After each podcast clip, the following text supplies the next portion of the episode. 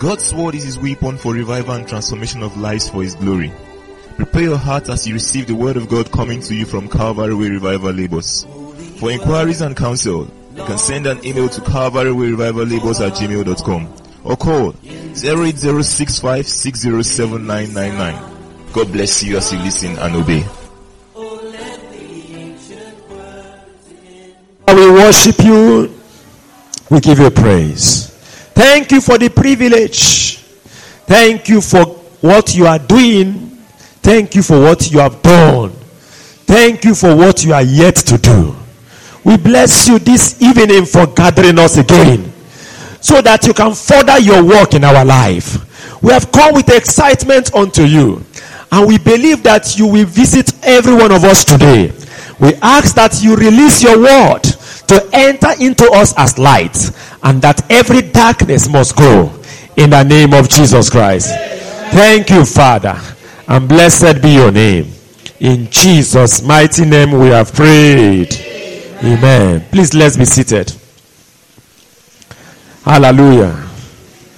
We started looking at a very important uh, topic last um, Sunday keys to activating divine blessings. We saw that we have been blessed with every blessing in the heavenly places.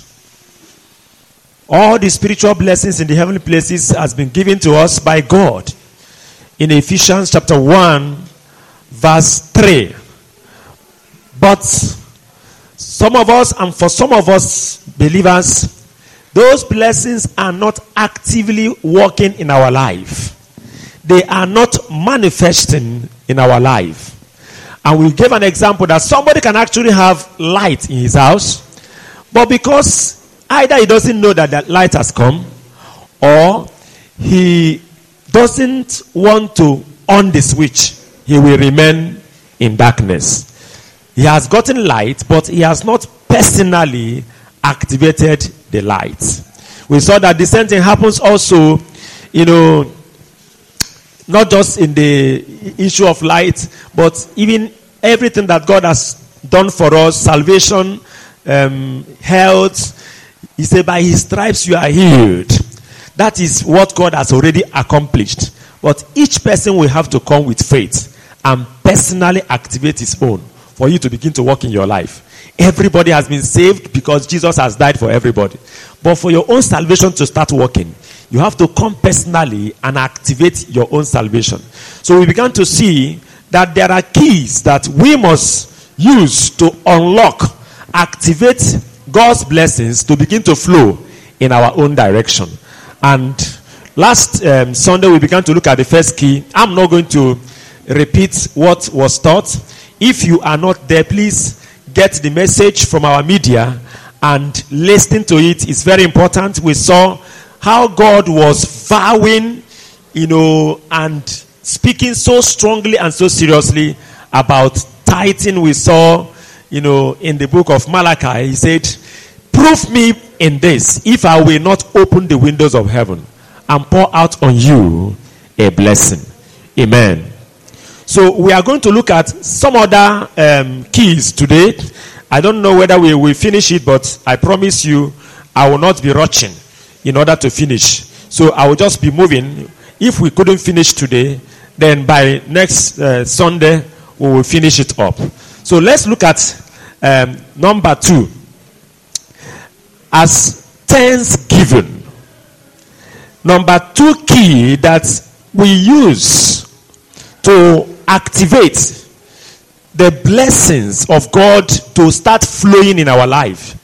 You remember we read Proverbs 10:22 as saying, The blessings of the Lord maketh a man rich, and added what? No sorrow to it.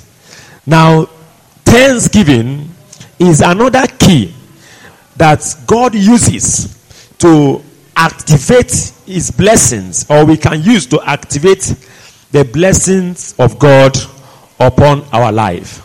Now, there are two kinds of giving in the scriptures.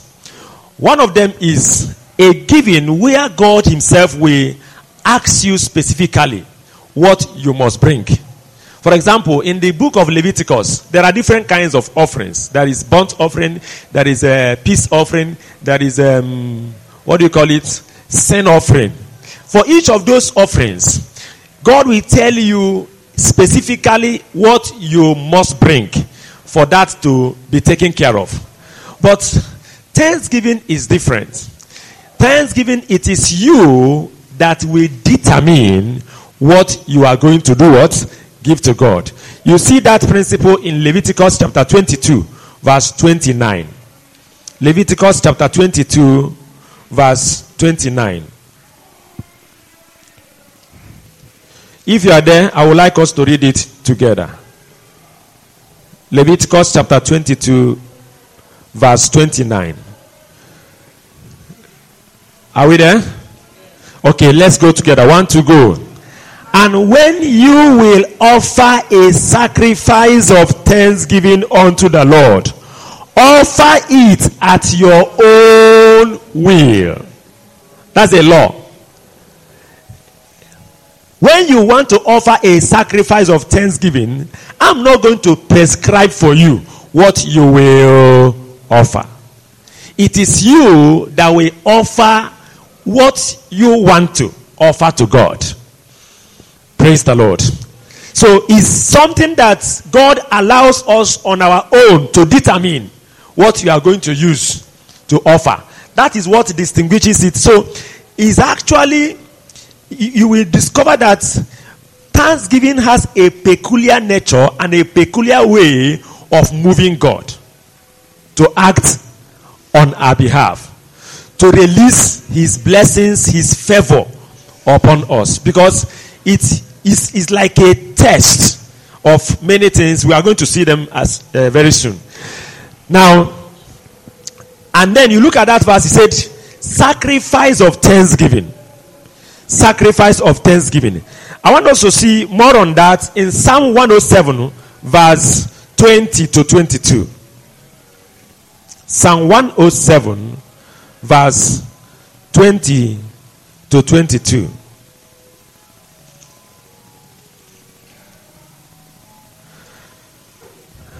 Are you there? Okay, he said, okay, let's start from verse 19. 19 said, Let's read it together. One to go. Then they cry unto the Lord in their trouble, and he saved them out of their distresses. He sent his word and healed them and delivered them from their destructions. Oh, that men will praise the Lord for his goodness and for his wonderful works to the children of men and let them sacrifice the sacrifices of thanksgiving and declare his works with rejoicing. Amen. These are set of people that are in trouble.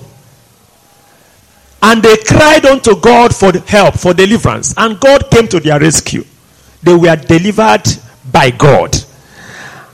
And He didn't just deliver them, He also healed them. Maybe in the course of their trouble, they have incurred some uh, diseases or sicknesses, he sent his word unto them and healed them and delivered them from their destruction. And then there are three things that he said that this man should do.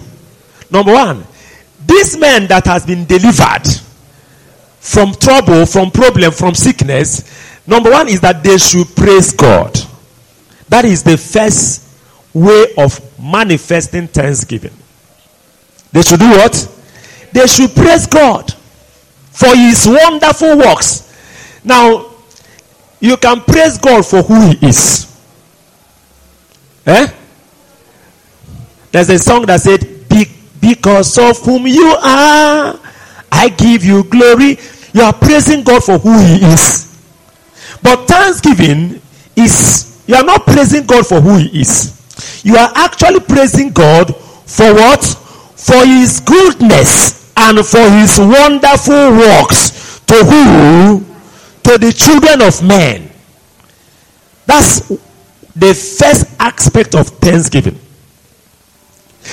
You are praising God for his goodness and for his wonderful works to the children of men. Then, number two, and let them sacrifice the sacrifices of thanksgiving. That's the second aspect of thanksgiving. As you are praising God for His wonderful works, Father, I thank you for giving me a baby, for giving me health, for giving me life. I praise you, I worship you. The next thing that men should do when they experience a favor from God or you know that God is doing something for you is that you should sacrifice sacrifices. Not one sacrifice. Sacrifices of what? Thanksgiving. What is sacrifices of thanksgiving? You know what a sacrifice is? You get something and sacrifice it to God and say to God this one I give it unto you. That is to say thanksgiving is not only, oh God, I thank you. When you are saying, oh God, I'm grateful for what you have done, you should also bring out substance. You are going to use to sacrifice. And you know, the word sacrifice has to do with, oh, I'm doing this thing, it's paining me, but any anytime you hear the word sacrifice, it means that that thing has some level of inconvenience, pain It's not convenient to the person that is sacrificing. Are, are, you getting that? So when you are saying, I am thanking God for his goodness, you also bring out a sacrifice of um, thanksgiving unto him. And then, you know, in Proverbs 3 verse 9, he said, let's read hold this passage. Let's go to Proverbs 3, verse 9, so that you can understand what we are talking about. Proverbs 3, verse 9. Proverbs 3, verse 9. Are you there? Are you there? Good. Let's read together. Honor the Lord with thy substance and with the first fruit of all thy increase so shall thy barns be filled with plenty, and thy presses shall burst out with new wine. Amen. That verse is saying that the Lord should be honored not just with your mouth. Are you paying attention? He said, Honor the Lord with what? What is substance? Who has a simpler version? Maybe good news. What did good news say? Honor the Lord with your wealth. What does it mean to honor the Lord with your substance? Give what you have unto God. That is to say, in, in, you know when you are thanking God for what you have done, the first thing go back to that Psalm 107. The first thing is to praise Him with your mouth. When you finish praising Him with your mouth, then you now look at your circum, uh, substance eh? and bring out a substance from there and use it to do what? To honor the Lord. Are you following me? Now, look at that same verse. He said, and declare his works with rejoicing. Declare his works with rejoicing. That is the third aspect of thanksgiving. You have to declare, you have to share, you have to proclaim. Declaration has, has, um, has to do with testifying of what God has what has done for you. When you have a problem, you see yourself sharing your problem, isn't it? Eh? You meet this person and say, "Please, I have a problem. Can you help me to pray?" Now, when God has answered the prayer and they say, "Come and share testimony of what God has done," you say, "I am shy." Have you had that kind of thing before? How many of you we are healed, come and testify. But you know you are healed. And you don't want to testify of what God has done. You are ungrateful. So there are three things. If God has done anything for you, and you are sure that it is God that did this for you, then there are three ways to express your thanksgiving to God. What is number one? By praising God for what He has done. Oh, that man should praise the Lord for his goodness and for his wonderful works. You are worshiping him, you are thanking him. Not just for who he is, but for what he has done for you. How many of us you agree that it is by God's mercy that you are alive today?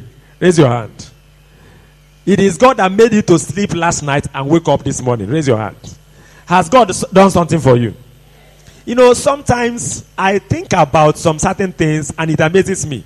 If you think that you are a man of God and because you are a man of God, that God has the, uh, you have the right to be kept alive by God, you better go and read history.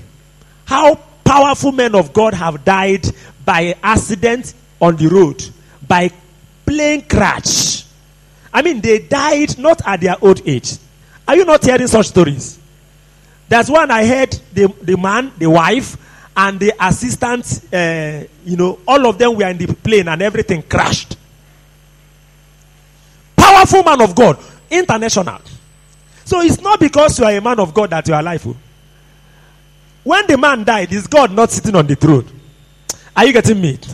For the gift of, you know, some of you are embittered against God. Why are you embittered against God? You say, why, why am I poor? Eh? God made me to be poor. No, it's not God that made you to be, to be poor. The truth is that everybody has chosen what to become. For example, you saw what God showed us about tithing last week. Are you getting it? And many of us, if you are here last week, let me see your hand up. Now, if what God taught us last week, you don't know some of them, raise your hand. You don't know, you don't know some of them. What God taught us about tithing, you don't know. You don't know some of them, raise your hand. I mean, before last week. Before last week. So it means that last week you got to know about it. Has God done something for you?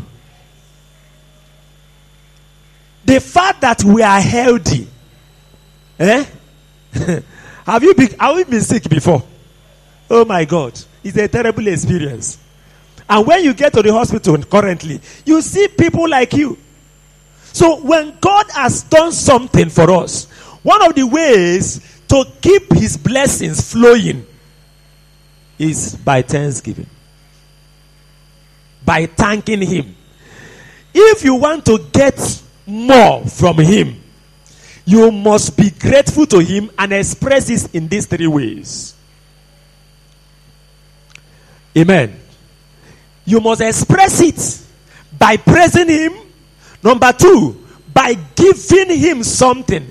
The word thanksgiving has two words inside thanks and what? Giving. So, as we are saying, Lord, I thank you, the other side, giving, has to also come in. Let them sacrifice the sacrifices of what? Thanksgiving. And then, not only that, let them declare his works. Let them testify. Let them share the testimony of what God has done. Share it. Don't close it up. Don't hide it. When you she, um, hide what God has done, tomorrow you you came back you come back and say, God, I want you to do more. He said, No. When you tell people what I have done, they will know that I am a good God. Amen. And they will have faith and trust in Him. Their own faith in God will come up. Do you know that several people have received their own testimony by listening to another person's testimony? Do you know that? Because what testimony does is to, you know, activate your faith and then, you know, give you a, a kind of trust in God that if God did this thing for this man, he will do the same thing for me. Praise the Lord. So when we when we thank God, there are three things that we are actually expressing. There are three of them. Number one, we are first of all acknowledging that it is God and His mercies that has done this. Acknowledgement that, oh, the life I'm living today is because of God. Anytime you are thanking God, you are acknowledging that I got admission not because I was smart, but because God has given me admission. Ah, I had, you know, my baby because God has given me a baby. I got married because God has given me a husband or a wife. Whatever you are, you are just, first of all, acknowledging that God is the source of what you have. That's number one. Number two, you are appreciating God by your thanksgiving. You are saying, God, I'm grateful, I appreciate you. And then number three, you are honoring God. You are honoring God for what He has done. Now, let's look at some few examples in the scripture of people that did thanksgiving. The first person is Cain. Look at Genesis chapter 4. Genesis chapter 4, from verse 1, the Bible said, Adam knew his wife, and she conceived and bare Cain, and said, I have gotten a man from the Lord. And she said, she again bare his brother Abel. And Abel was a sorry. Abel was a keeper of sheep, but Cain was a tiller of the ground. And in the process of time, it came to pass that Cain brought of the fruit of the ground an offering unto the Lord. And Abel, he also brought at the firstling of his flock and of the fat thereof. And the Lord had respect unto Abel and to his offering. But unto Cain and to his offering he had not respect. And Cain was very wroth, and his countenance fell. Praise the Lord. The story of Cain and Abel is a familiar one. They are the first children of Adam and his wife. And the Bible said Cain was a tiller of the ground, is a farmer. And then Abel was a shepherd, he's keeping sheep. Now, in the process of time, Cain decided to offer an offering of thanksgiving to God. It was not God that asked Cain to offer thanksgiving to him. Are you getting it? Are you getting it? Cain looked at how he planted his vineyard and had fruit. And he said, I need to appreciate God.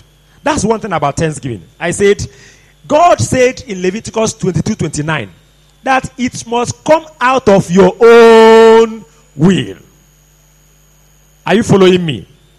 It is something that you are doing out of your own will. Now, for Abel, he also did the same. He also brought up some animals out of his own will, not by law. The law of Moses has not come. They were just inspired. They feel like, oh, I need to sacrifice. I need to give to God. It is God that has made this sheep to give birth and all of that. It is God that has caused all these things to happen. I need to give thanksgiving to God. The Bible says it is a good thing to give thanks to God. It is what? A good thing to give thanks to God. Very good. And then the Bible now said that God had respect for Abel and his uh, offering. But for Cain and his offering, he doesn't have a uh, respect. How did they know? How did they come to know that God had respect for Cain and his offering? And for Abel, he didn't have respect. You know, when we are small, we are told so many stories. Eh? They told us that the smoke of Cain's uh, Abel's offering was going straight to heaven. How many of us heard the story? Why the uh, that of uh, Cain was scattered everywhere, so it didn't go up? No. In fact, they also told us that it was because Cain's offering was, uh, you know, rotten. Just things that are. But Abel got, you know. The Bible did not say all of this. No. Actually, what disqualify, you know, first of all, for the Bible to say that God had respect, what I want to first of all bring out is that there was a blessing. Eh? When you give thanks, sacrifice to God, there should be a response from God. There was a physical thing that began to happen around Abel's life. Are you getting it? And Abel began to share the testimony with his brother and say, My brother, since after this thanksgiving I did to God, Kai, I have seen blessings. I have seen increase. And then Cain was saying, Ah, it's like after the thanksgiving, things got worse. Are you getting what I'm talking about? There was a visible manifestation that resulted in that statement. For them to be able to say, Yes, God favored Abel and did not favor Cain. So, that is to say, when your sacrifice of thanksgiving is correct and your life is correct, because we came to discover that it was actually the life of Cain that was the problem. That's why the Bible says, first of all, he had respect unto Abel first before his what? Offering. But for um, Cain, he didn't regard his person. So the person doing the thanksgiving is the issue. That is to say, your thanksgiving can be rejected based on your life. It's not everybody that offers th- things to God. We, we go to church, we see people do thanksgiving and all of that. When your life is not correct, the truth is that your thanksgiving will not be accepted. But that's a different topic. The topic is that there was a blessing that flowed onto Abel as a result of what? His thanksgiving.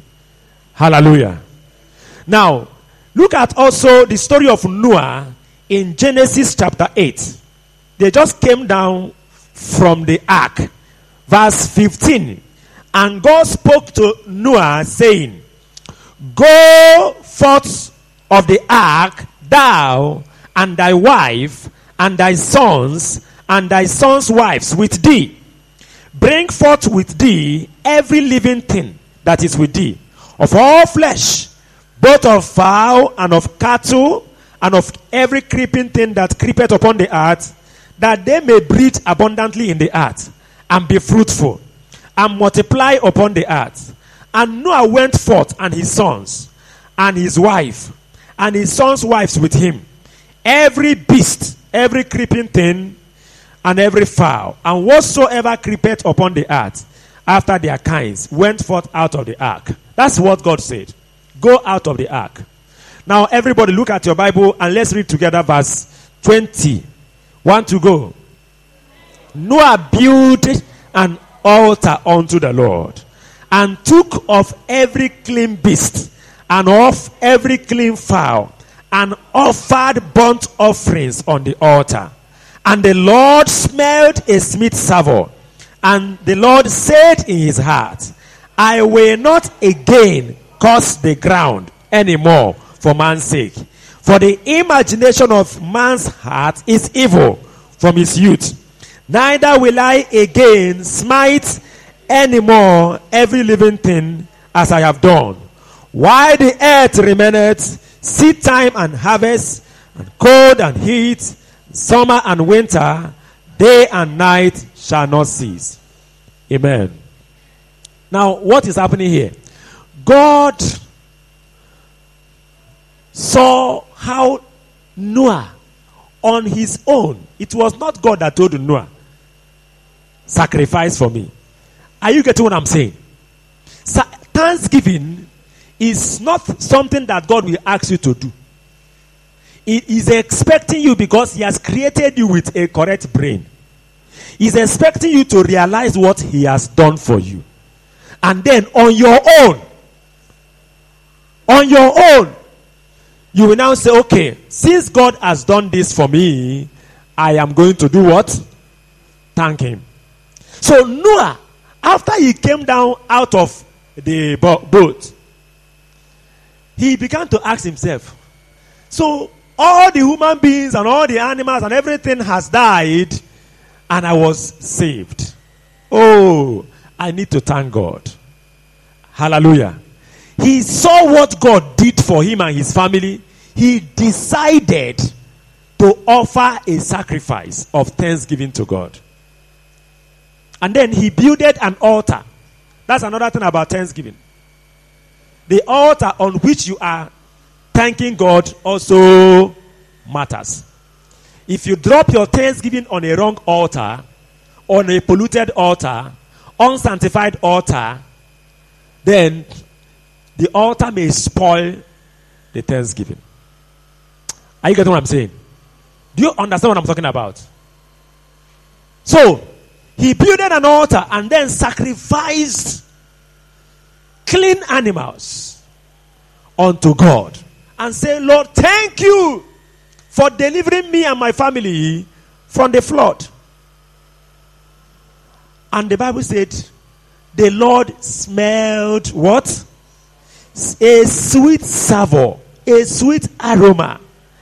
And when the Lord smelled that sweet aroma, the Bible said, He said in his heart, These are the things I will do, these are the things I will no longer. He said, I will no longer destroy the earth like this again. Number two, as long as the earth remaineth, he established laws. There must be seed time and there must be what? These are blessings. Eh? He said, I will remember that he cursed the ground for the sake of man. And he came back now and said, Because of this sacrifice of thanksgiving, I reverse the curse. I will no longer curse the ground again. For the sake of man. Do you understand that now? In other words, what is he doing now? If he will not cause, what is he doing? He is blessing now. Remember, this thing came as a result of Noah reasoning that I need to thank God for what he has uh, done. Let's also check First Kings chapter 3, verse 4. There are so many instances, but I will just give us just three or four on that. On the, you know, how thanksgiving moves God to favor and bless people that did that and did it well. First Kings chapter 3. Verse 4. If you are there, let's go together. One to go. And the king went to Gibeon to sacrifice there. For that was the great high place. A thousand burnt offerings did Solomon offer upon that altar. Verse 5. In Gibeon, the Lord appeared to Solomon in a dream by night and said, Ask what I shall give thee. That's, that's okay. The Lord appeared to Solomon and said, What? Ask what I shall give thee. You know what happened here? Solomon realized that God has made him the king of Israel. Before Solomon was born, almost all his brothers has been born. He was actually, you know, among the last. Eh? You remember that before David took the wife of Uriah. Do you remember the story? Before he took the wife of Uriah, he had had three wives. A big, is it three or two? Abigail, the um, girl of Ahinoam so. There are two of them or three of them, and they are, they, in fact, they have sons already. As of the time he was made the king, the Bible was already listing the number of his what? Sons. So Solomon was not even among the first. Are you getting it? So, and the, there were a lot of battles that went on for that um, position. The first person that rose up was um, Absalom. Absalom. Absalom rose up and said, I'm going to be king. And then he tried his best, it didn't work. Then after Absalom, why David was still alive, but that time he was now old. I think um, there was one of them again that rose up and said, I'm going to be king. And at the end of the day, that one did not succeed. And then Solomon was just there because he knew that he doesn't even have, he's not in the position to be the king. He was just there. And finally, David came up and said, Solomon, my son, is going to be the king. He's going to be the person that will replace me. And finally, it happened that Solomon became the replacement. Oh my God. He realized that he is now the king. And he said, I need to thank God. I need to what? And the Bible says he went to offer sacrifice to God. This is sacrifice of thanksgiving. God did not ask him to do that. Remember thanksgiving. Eh? It must come out of your what? God did not say, Solomon, go and thank me. I'll have, I'm the one that made you king. No, he expects Solomon to know that he has made him king. He should do that. So he went to thank God and he offered a thousand. Nobody has done that in history. Nobody. He was not offering for his sin. He was just saying, Father, thank you for making me a king. And God knew what it cost him to offer 1,000 animals. And the Bible says, the moment he finished that offering, God appeared in the same night and said, Solomon, your thanksgiving has caused me to rise up from my throne. Eh? Just ask what you want me to do for you. How many of you want, we want God to tell you that kind of thing? You want God to say, Ask me what you want. Eh? Then you have to offer how many? Uh, yeah. 1,000. You know, some of you, to give God 1,000 naira, not one, not 1,000, eh? not 1,000 animals, just 1,000 naira in an offering. Something is telling you that this is what? Too much. Can you give 1,000 naira? Eh? It's too much. And God is watching. Let me tell you, this is the problem. That's one of the, because you know one thing that Thanksgiving does? Thanksgiving is speaking a language to God. Okay, let me ask you a question. Has somebody given you a gift and you feel that this gift is an insult? Eh? Has it happened to you before? Maybe you believe that you are worth more than this.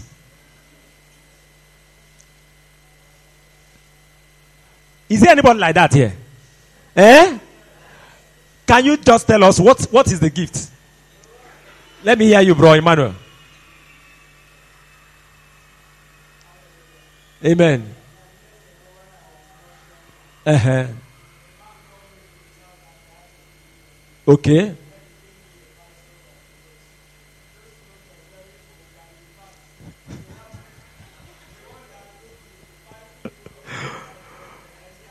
Thank you.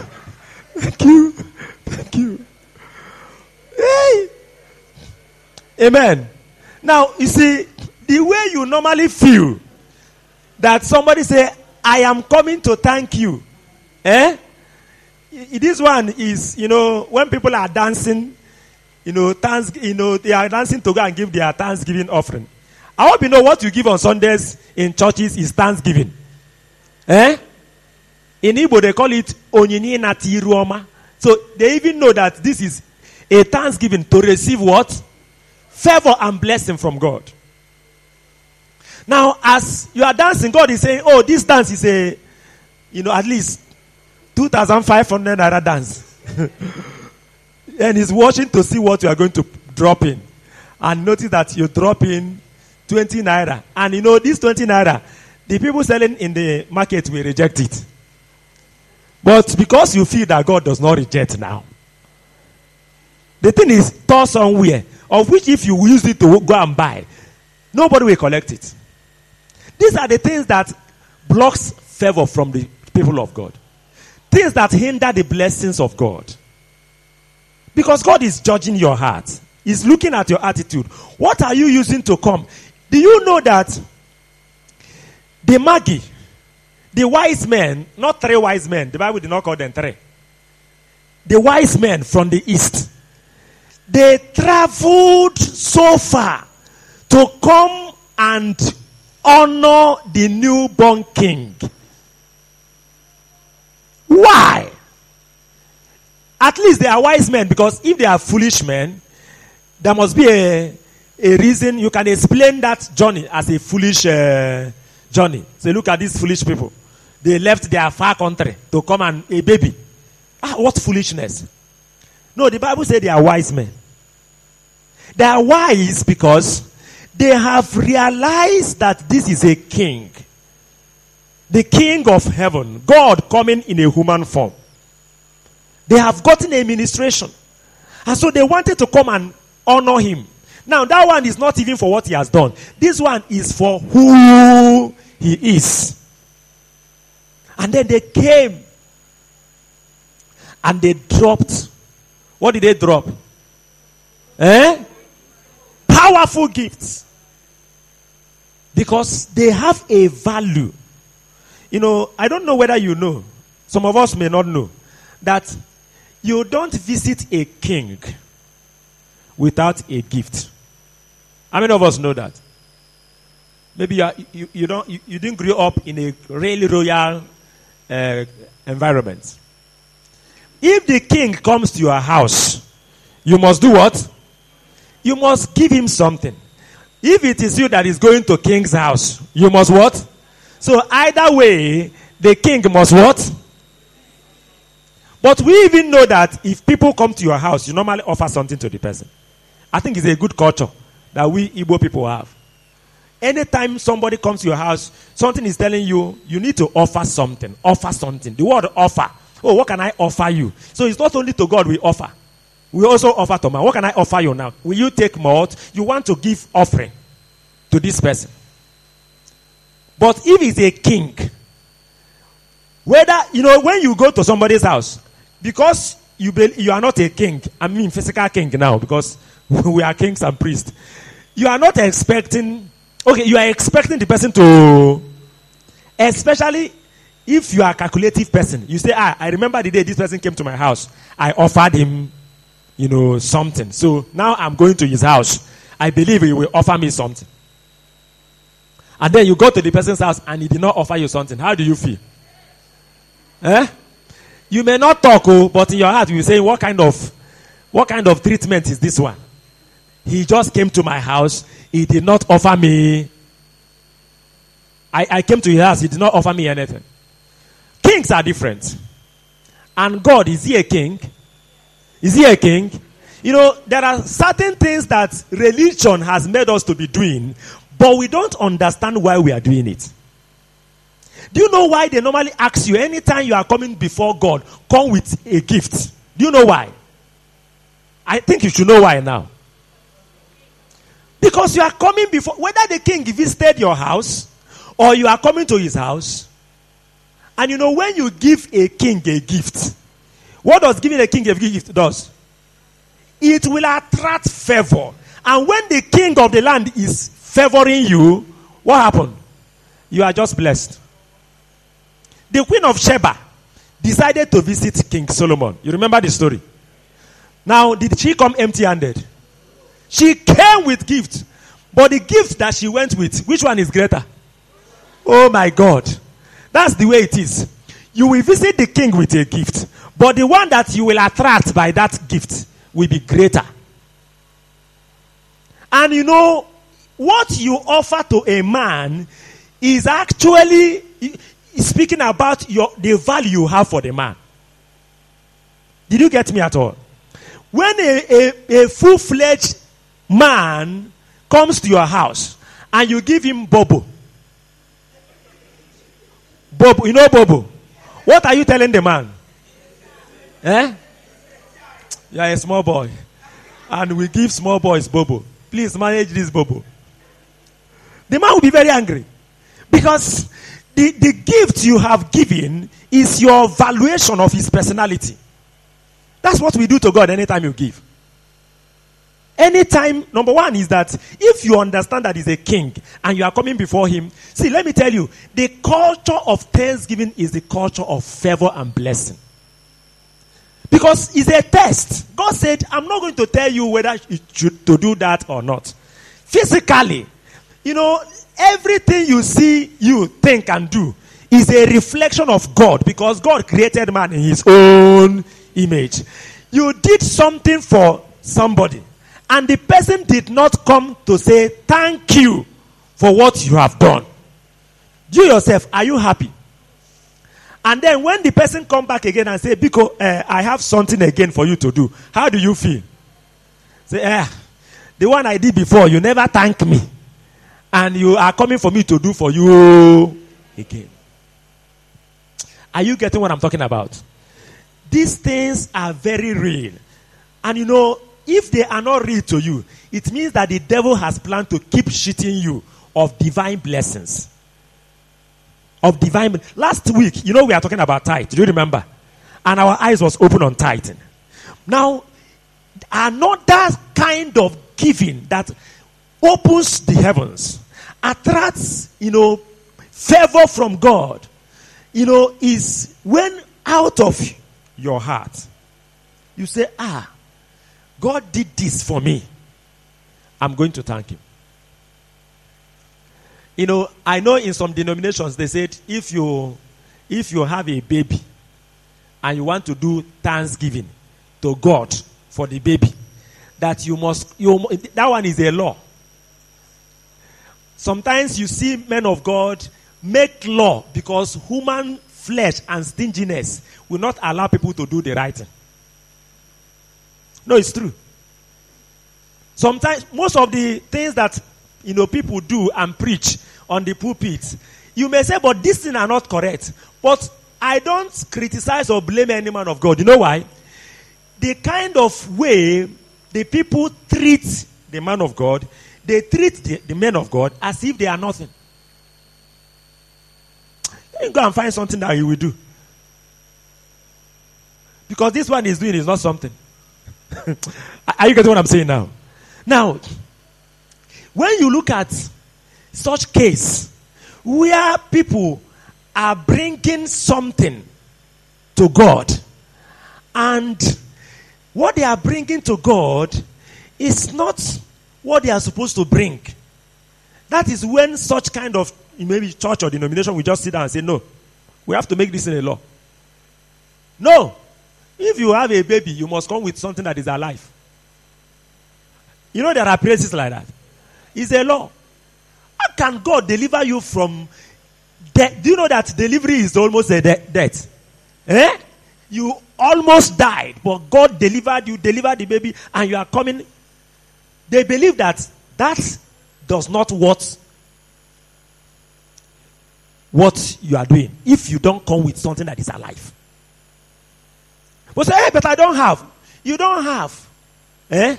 But the way to have is by bringing that which you have and giving. Do you understand what I'm talking about? But, oh my God, the flesh will not allow people to do what is right. Thanksgiving can be costly because it is a sacrifice. But when you see a man that has known to thank God well,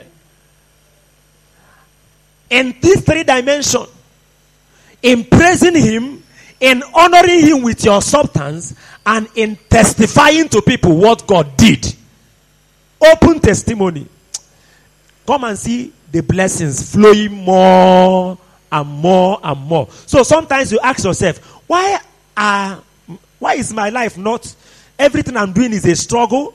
Eh? But this person is always, you know, sharing testimony.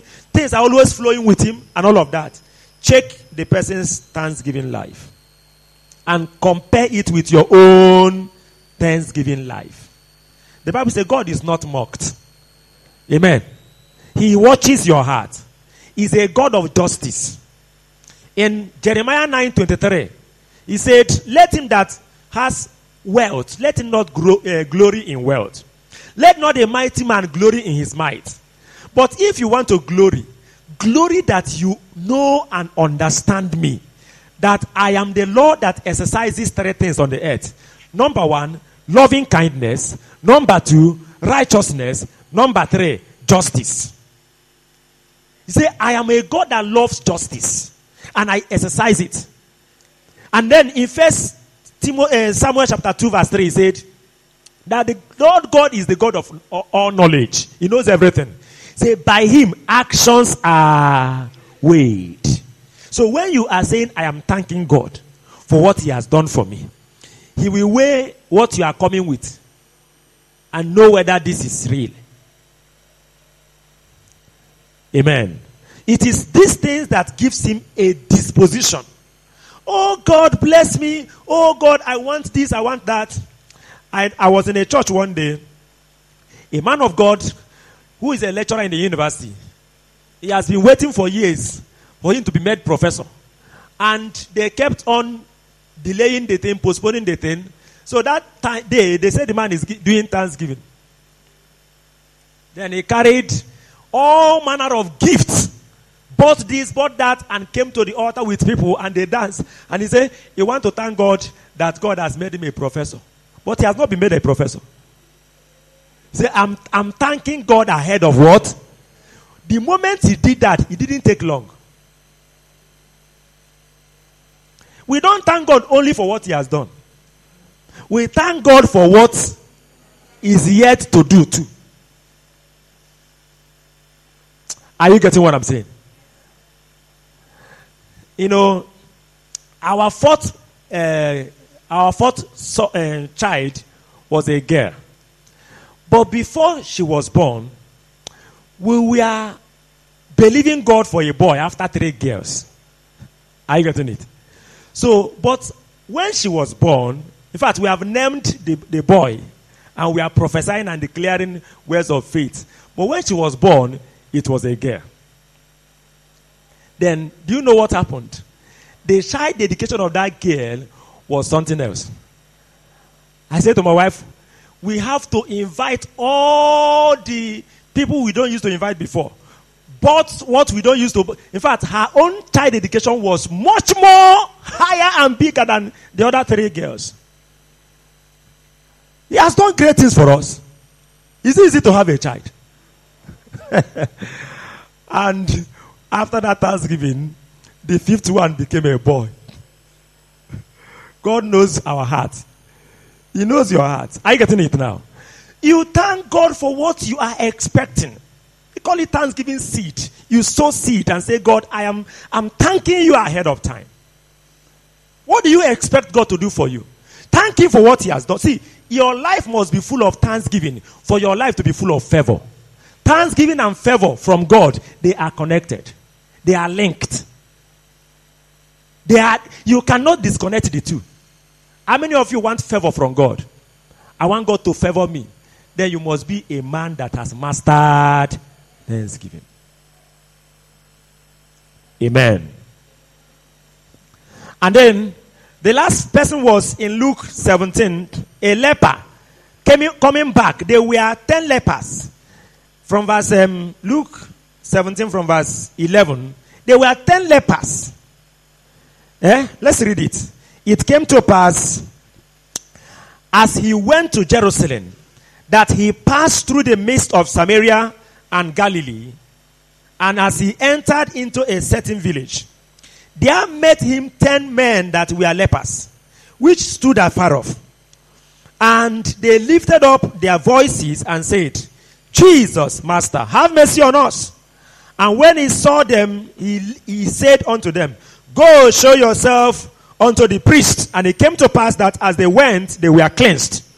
And one of them, when he saw that he was cleansed, he was healed, turned back, and with a loud voice glorified God, and fell down on his face at his feet, giving him thanks. And he was what? A Samaritan. Verse 17. And Jesus answering said, Were there not ten cleansed? But where are the nine? There are not found that returned. Somebody say returned. Returned to give glory to God. Save this stranger. And he said unto him, Arise, go thy way. Thy faith has made thee whole. Arise, go your way. Oh, pastor, man of God, I am sick. Pray for me.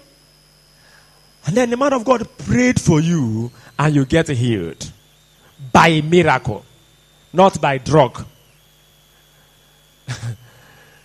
the truth is that common sense should have made us to be thankful.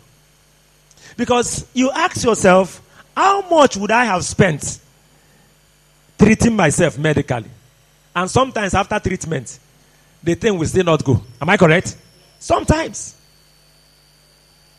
But you see, see some people, they will not thank God. In fact, a man of God was sharing with me, he said, he prayed for somebody who was having a problem in his leg. And the person has spent, is he 80,000 or over 80,000 in the hospital? And they say, carry your leg, go. I think it's cancer of the leg.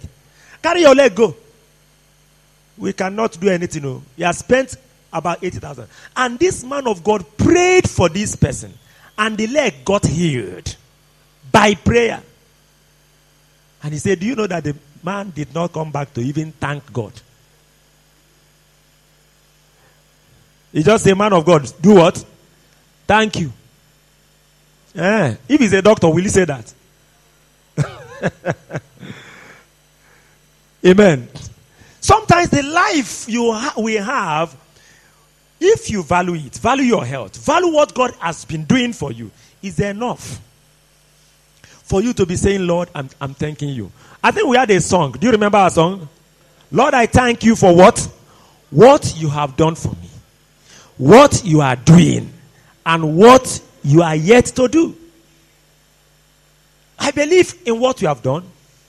I believe that you are doing something. I believe that there are things you are yet to do. Let me say this. It's unfortunate. Most times, some of the things that people suffer is not because they are not righteous, but because they are not thankful. There's a difference between being righteous and being what? Thankful.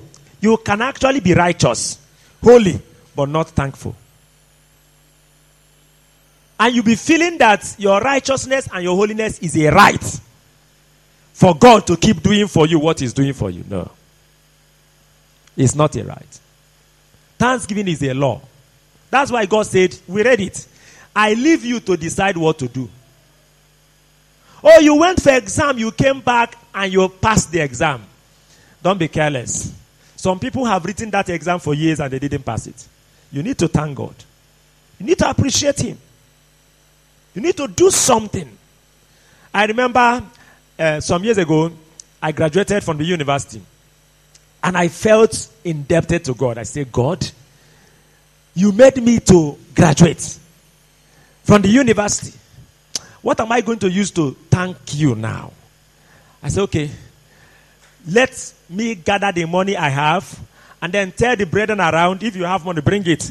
Let us use it to go for a mission in the village where we can preach the gospel, minister Jesus to people, and get them saved. I called it Thanksgiving Mission. Somebody say Thanksgiving Mission. The sole purpose of that mission is to do what? To labor for souls to be saved as a result of gratefulness to God for what He has done, and for what He's doing, and for what He's yet to do. Thanksgiving is powerful. It's powerful, and you see, nobody will be judging you. Nobody will be judging you because it's a free thing. If you have not thanked God from January to this year, nobody. In fact, the reason why some people give offering in the church, you know, some churches are very psychological. They won't give you uh, bucket, eh? line by line, because if they do that, some people. So what they do is, everybody, raise your offering.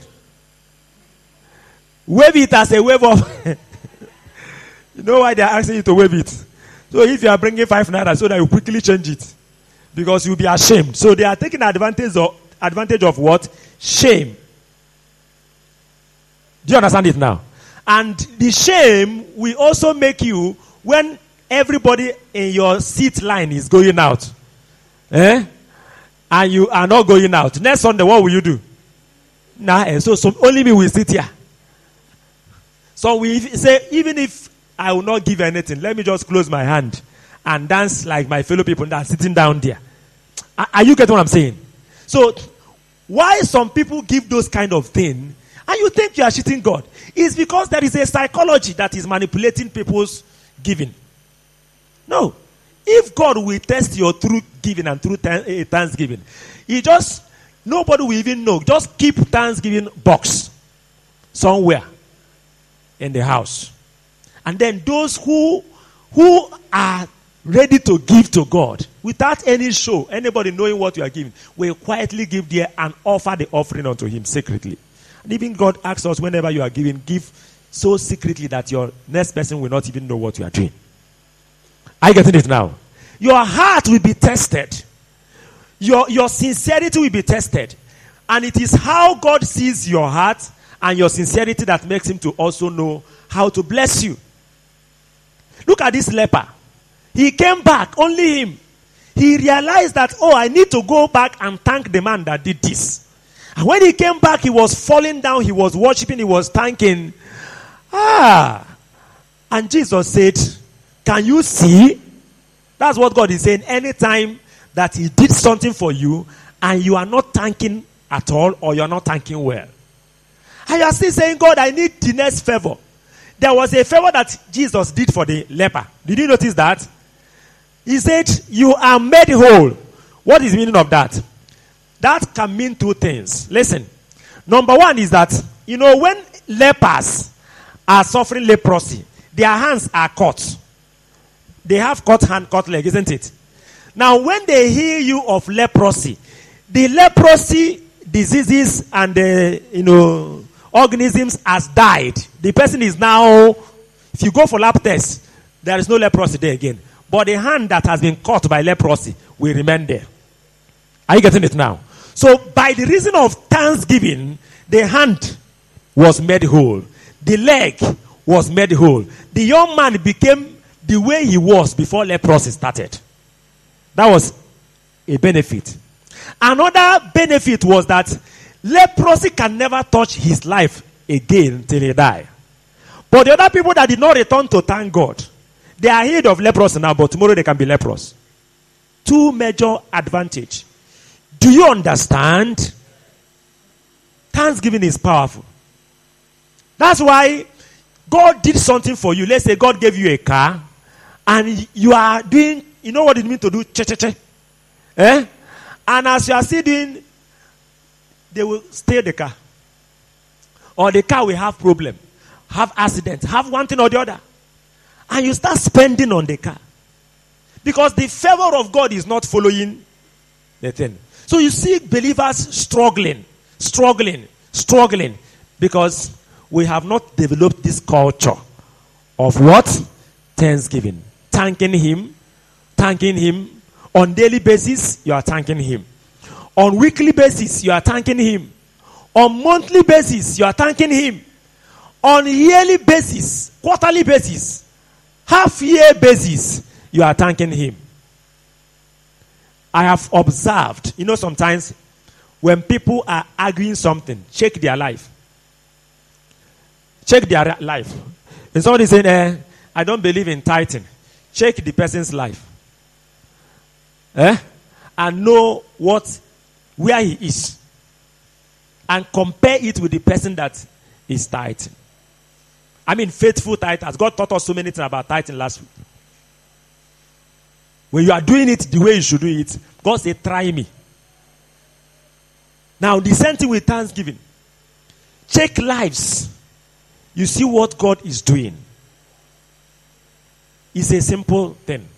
So, your thanksgiving for what God has done for you now qualifies you for the next favor. Next favor you want from God. If you don't thank Him well, you may be disqualified for the next favor. Amen. So, what is number two key for activating your divine blessings? And the last thing I want to say, which we have said before, is the issue of the life of the person that is thanking God must be correct. Remember that it was Cain's life that caused his thanksgiving to become what? Rejected. So if you are going to thank God and experience his favor, you must ensure that you are born again and your life is correct. You are following Him. Amen. There are six keys. I have just shared two. So let me see if I can just share one, one more and we pray for today. Maybe next time we can now complete the remaining three. The next key for activating your divine blessing is the key of kingdom service. The key of what? Kingdom service. Let's read Deuteronomy chapter 11. Deuteronomy chapter 11.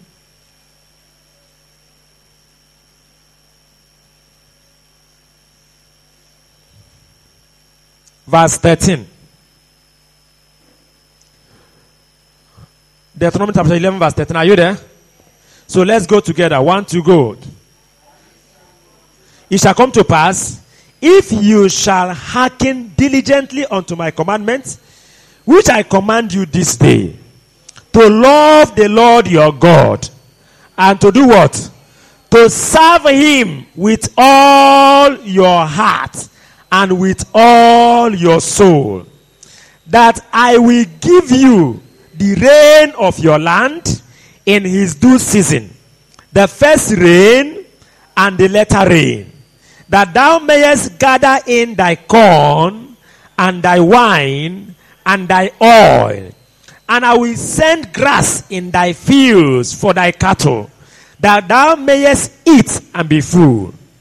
Take heed to thyself that thy heart be not deceived, and you turn aside and serve other gods and worship them. And then the Lord's wrath be kindled against you, and he shut up the heaven, that there be no rain, and that the land yield not her fruit, unless you perish quickly from off the good land which the Lord giveth you. Amen. It's like a bet that if you will hearken to what I'm telling you today, to love the Lord your God and to serve Him with all your heart and with all your soul. Sometimes people say, But I'm serving God. Why is God not blessing me? Check whether you are serving God with all your heart. Do you know that it is possible for somebody to serve God but not with all his heart? Eh? I'm serving God. I know that I'm serving God. But He's not blessing me. He's not prospering me. God said, I don't bless people that serve me.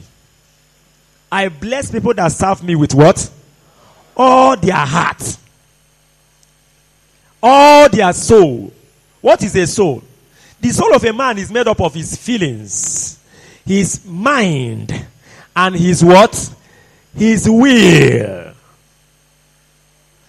When you are serving God with all your soul, it means that you are using all your brain eh, to calculate on how the work of God in your hand will go. Go where? You have taken the work of God as your personal business. Because, you know, the difference between a nurse eh, that has a baby and her baby is sick in her hospital. And a nurse that doesn't have a baby in the hospital is that once the nurse finish doing her shift let's say her shift is from 6 a.m to 6 p.m and maybe there is a baby that is dying as she was living eh what she does is to hand over the baby to the next person isn't it uh-huh. and then some of them some some have the heart but some of them will not Even if the baby is dying at the point of death, you say, ah, my time of work has what? If it is her own baby, will she say that kind of thing? Even if she has a reason of leaving the hospital, where will her mind be? Where will her mind be? If she's on the market, eh, to buy something for the baby, when she buy, buy, she will make a call and say, please, what is the state of the baby now? But the nurse on shift, does she do that? The greatest, you know, instrument of service of God is your mind. Not even this physical thing you are doing. Eh? The laborer, all he wants is his day pay after working for the day. Whatever that happens in the site does not concern him. oh. Eh? But the contractor, the engineer, you know, he's thinking about the site, even when he's not in the site. Because he knows that if this building have problem, who will be to be blamed? He's responsible. We are serving God, but we are not, we are not responsible enough in the service. It doesn't concern you what is going on. You just came in and you saw a seat and you sat down. Did you know that somebody served God by thinking, oh, this hall is a mess. Five classrooms. Who will arrange it? Who will scrub it? He's serving God with his mind. And he said, Let me go by one so that I will serve God by removing the seats, scrubbing the floor, arranging the seats, and even cleaning it. What is that person doing now? He's serving God. For you, you don't even care. When you just come, you sit down. Then, after hearing the word of God, you go. The, what you are coming here has not entered your heart at all. Are you understand what I'm talking about? How are they managing to do all these things? Well, I don't know. That one concerns them. All I know is that any day I have chance, I will come and receive the, that their message touches me. So anytime I have chance, I will just come.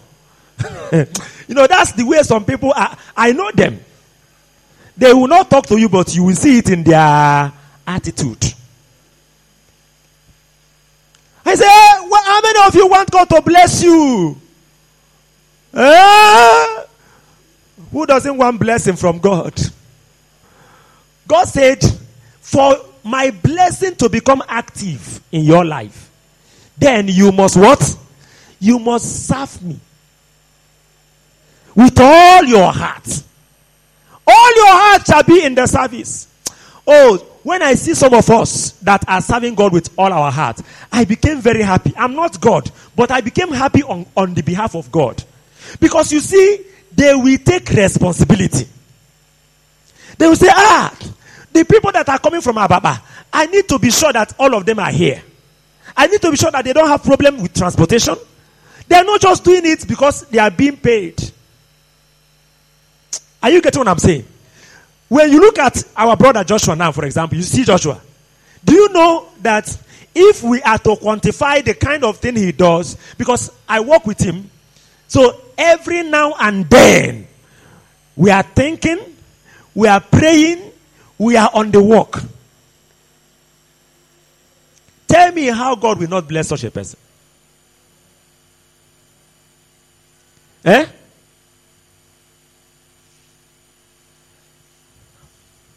At which level?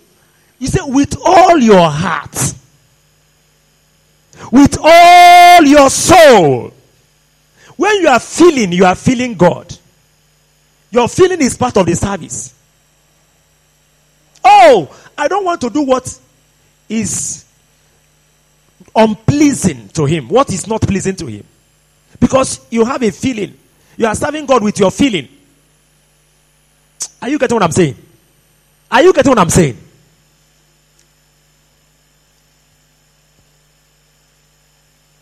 But so many children of God, they say we are serving God.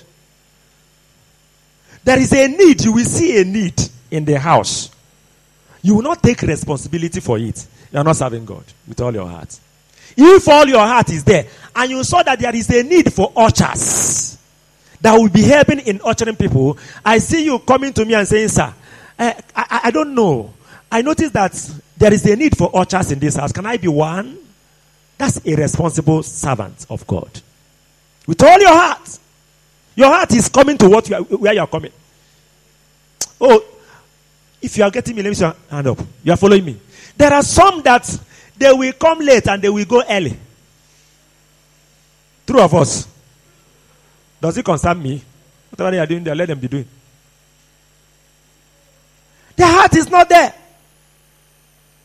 They are not doing anything significant for God. But, you know, Jesus said you cannot serve God and what?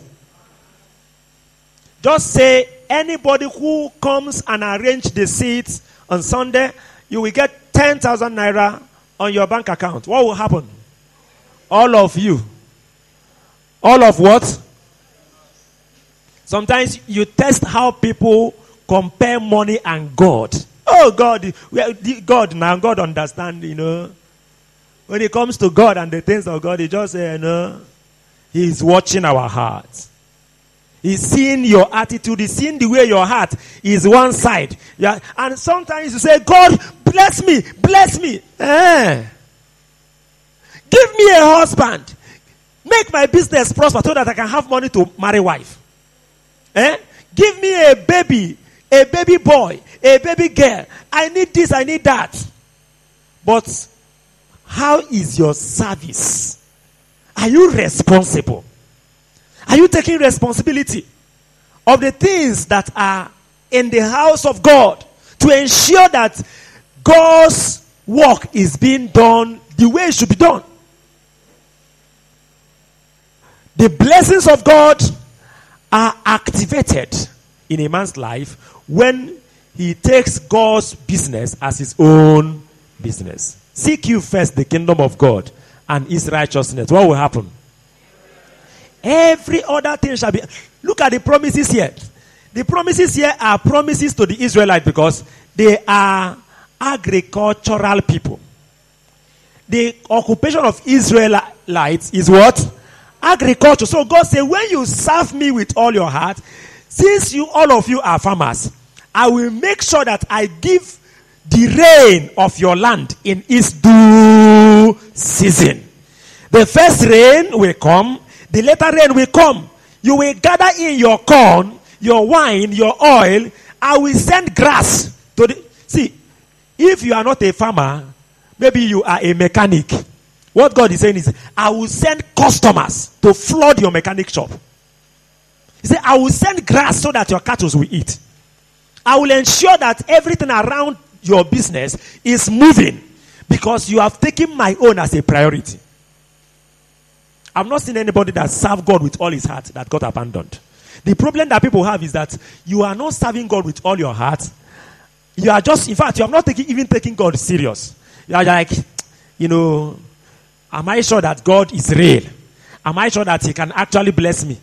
No. Bring out your strength. Use your strength to serve Him. Use your resources to serve Him. Use your brain. Your brain. Many of us are very intelligent, but you never sit down to think how will this brain serve God? What strategy can we use to bring more souls into the kingdom of God? And you are praying, you are, you are saying, God, speak to me. And you know, when God speaks to you, it takes a sharp brain to understand what God has said. And then you'll be able to get into action of carrying it out. Amen. How many of us, your attitude about serving God is changing today? It's changing. In fact, don't serve God because God will bless you. Serve God because you love God. Are you getting me? Because if you serve God because of the blessing, after serving three months and you need to see anything, what will happen? They say, ah, Shebi, they say we should serve God and God will bless us. I've served Him for three months. My business has not changed. Oh. What kind of uh, preaching is this one? Uh-uh. Uh-uh. Is worthy of our service. Is he not worthy of our service? He is one that created us. He is one that gave us life. He is one that gave us salvation. So we, we, we owe nothing. He owns everything. So we serve him because we love him. And when you love him, and let me tell you, you know, some of us are waiting for us to say, eh, eh, we have protocol department, come and be there. We have uh, media, come and be there. We have this, and we will be begging people. No, no, no, no, no, no. No, it will not come from your heart. If you have considered that I love God and I want His work in my hand to prosper, I want to be part of the people that causes things to happen. There are two kinds of people: people that watches things happen and people that causes things happen. Ask your neighbor, which of them are you in this house? Answer the question. Demand an answer. Don't ask question and smile, smile away. Say, neighbor, I'm not going to leave you today until you answer this question. Where are you? Where do you belong in this family? Are you among those that are observing things happening? Or among those that are causing things to happen here? Where do you belong? Neighbor, answer me, oh, no be joke. Amen. I want to conclude. Uh, let's read Exodus 23 25 and then um, Luke 174 and then we conclude. Exodus 23 24 25 and 26. Exodus 23 25 and 26. Are you there? If you are there, let's read together. One, two, go. And ye shall serve the Lord your God. What will he do now? He shall bless thy bread and thy water, and I will take sickness away from the midst of thee. There shall nothing cast their young, nor be barren in thy land. The number of thy days I will fulfill. What a powerful promises. Tied to one thing. What is the one thing that is tied to? Service. Wholehearted service unto God. Wholehearted service unto God. Those of us that are young, serve God with the strength of your youth. Don't waste it. Don't waste it with sin and in sin. The people that are old, you know, Jesus said in John 9 4, He said, I must do the work of Him that sent me. Because night cometh when no man can walk. Now that you are young, your brain is working. Don't use it for pornography. Pornography and masturbation drains the brain of a man. I saw a news where I just saw a news headline on Google. If you put Google, Nigerian news, you see where a young man that was one of the BBNaija people is saying that his brain has gone. Oh. I said, why won't your brain go when you're committing masturbation every day? Medical science research say that masturbation causes. The man said he cannot remember things anymore. I said your brain has to go because immorality has a connection with the brain. Any student that is doing well and say, I don't know what happened to me after third year. I have a question for that student. Did you enter into immorality? The answer is always yes. The answer is what? Always yes. At any point they lose focus is because they have gone into serve God with the strength of your youth. Your focus, your heart, your concentration is on Him. Wholeheartedness. And you'll be happy you did so.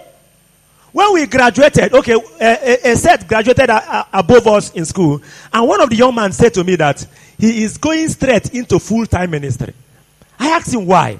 He said he want to use the youthful age and strength to serve God. You know that from this year of graduation till the next 10 years, that he is so strong. He want to employ and apply everything. Oh, that young man loved evangelism. He was our evangelism coordinator. And he went and became a pastor. And he and his wife, they are doing so well in the service of God with all their hearts. You shall serve the Lord your God. That's your own part. And his own part are so many. Number one, he will bless your bread and your water. What does that mean? He will prosper the works of your hand. That's how to activate the blessing of God. Number two, he will take sickness away from you. Sickness is a devourer. Do you remember the devourer of last Sunday? The devourer, one demon, the name is the devourer. Please, if you did not follow us last Sunday, get the message from our media today and listen to. You cannot afford to miss what God downloaded for us last Sunday. It's so serious. In fact, those of us that that we are there should get the message and listen again. Me, I have been listening to every message I preach.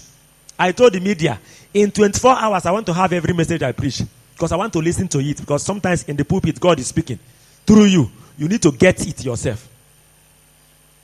So get it and listen again. It will add more life to you. I will take sickness away. That money you would have spent in the hospital or taking drug or lab tests, all those kind of things, he will preserve it for you. That's a blessing. Don't you think so? In fact, what God is doing for me and for my family is to ensure that not even a relation is in the hospital. Because if your brother or your father is in the hospital, won't you be in the hospital? There's a way somebody will get to the hospital. You will leave everything you are doing to go and start sleeping with the person in the hospital. Because somebody must sleep with somebody in the hospital. Three of us. It may not be you that is sick, but somebody is sick and you needed to be there. Your time is going. Your whatever that. This is a devourer. When God blesses you, He makes sure that everything that will steal your time and see, let me tell you, I say if you are healthy, your relations are healthy, and you don't have any reason to be going to hospital, that's a great blessing. Because the amount of money people spend, if you hear it, it tangles the air. I will take sickness away from you, and there shall nothing cast their young. Casting your young means you shall not have miscarriage. Is a blessing. Is a blessing. People that are newly married, you know, especially believers, the devil always fights them with miscarriage. This is one of the scriptures that we used when we got newly married. Oh, come and see the kind of dream my wife is having every night. All sort of deadly, you know, demonic, you know, evil dreams. You just notice that the devil and his kingdom, they are after this baby. And I told my wife, you must stand up oh, because this baby will not be miscarried. We have a promise in the scripture, and I think I'm serving him. Amen. There shall be no miscarriage. You will not bury your child. You know, when we say these things, somebody will say, Amen. But Amen has what? A condition. You shall not be sick this week. Amen. Look at the condition. Oh. It's not only Amen that works here. You shall not have miscarriage. Amen. You shall be prosperous. There is a condition. He's here. He's in the Bible. Are you serving the Lord with all your heart? And then the number of your days. I will what? I will fulfill. God knows the number of your days. And he said, I will fulfill it. That is to say, some people will not live up to the number of their days. I hope you know that. They will not. Except God is there watching to ensure that the number of your days is fulfilled. The devil is very smart. He can cut it short. And the only person whose number of days will be fulfilled is the person that God Himself is watching over to ensure that nothing cuts your life short. Do you want that kind of blessing? Then you must serve the Lord your God. Is a key that activates divine blessing. Finally, let's read Luke chapter 1, verse 74 and 75. Okay, as we are turning there, let's say thank you. You know our thank you. Let's go. One to go. Thank you for granting us that we, being delivered from the hands of our enemies, will serve you without fear, in holiness and righteousness before you all the days of our lives. That's Luke 174 and 75. That's where it was gotten. That the reason why he delivered us is so that we will serve him. We'll serve him. If you are waiting for somebody to say, okay, go and win souls, go and bring souls to, the, to God, to the kingdom of God, invite people to discipleship, bring them to God so that they can be saved, then you don't love him. You don't love him. Those who love the Lord, nobody asks them to serve the Lord. Out of love. Eh? Nobody. On their own, you see them making effort. Those who doesn't love the Lord, even if you say, please, all of us must come with one person next Sunday, they say, yeah. let me come myself before I, I start looking for who I am going to come with. But those who love the Lord and they are serving Him, they are they don't need to be told such things. On their own, they are saying to the Lord, I want to do something that will please you, that will make you to be happy, that will make you to, oh, seek you first the kingdom of God and His righteousness. What happens? Every other thing shall be added. I said, we must serve Him in holiness and in what? Righteousness. So you don't just, say, I am serving God when you are still living in sin.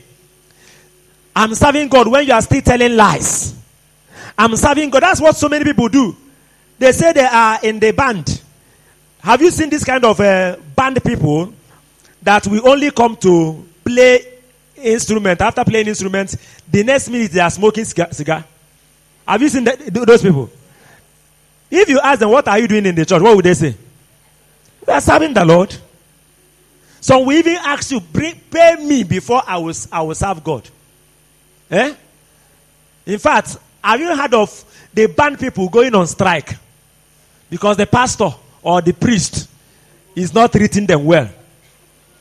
They say, all of us, we do what? On strike. Let him know that we are somebody in this church. That is flesh.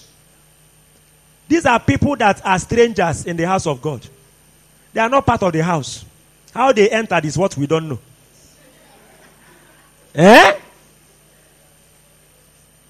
So if we must serve him, we must serve him, you know, with all our hearts. And it must be in holiness. You must be born again first. Born again and have the life of Jesus in you.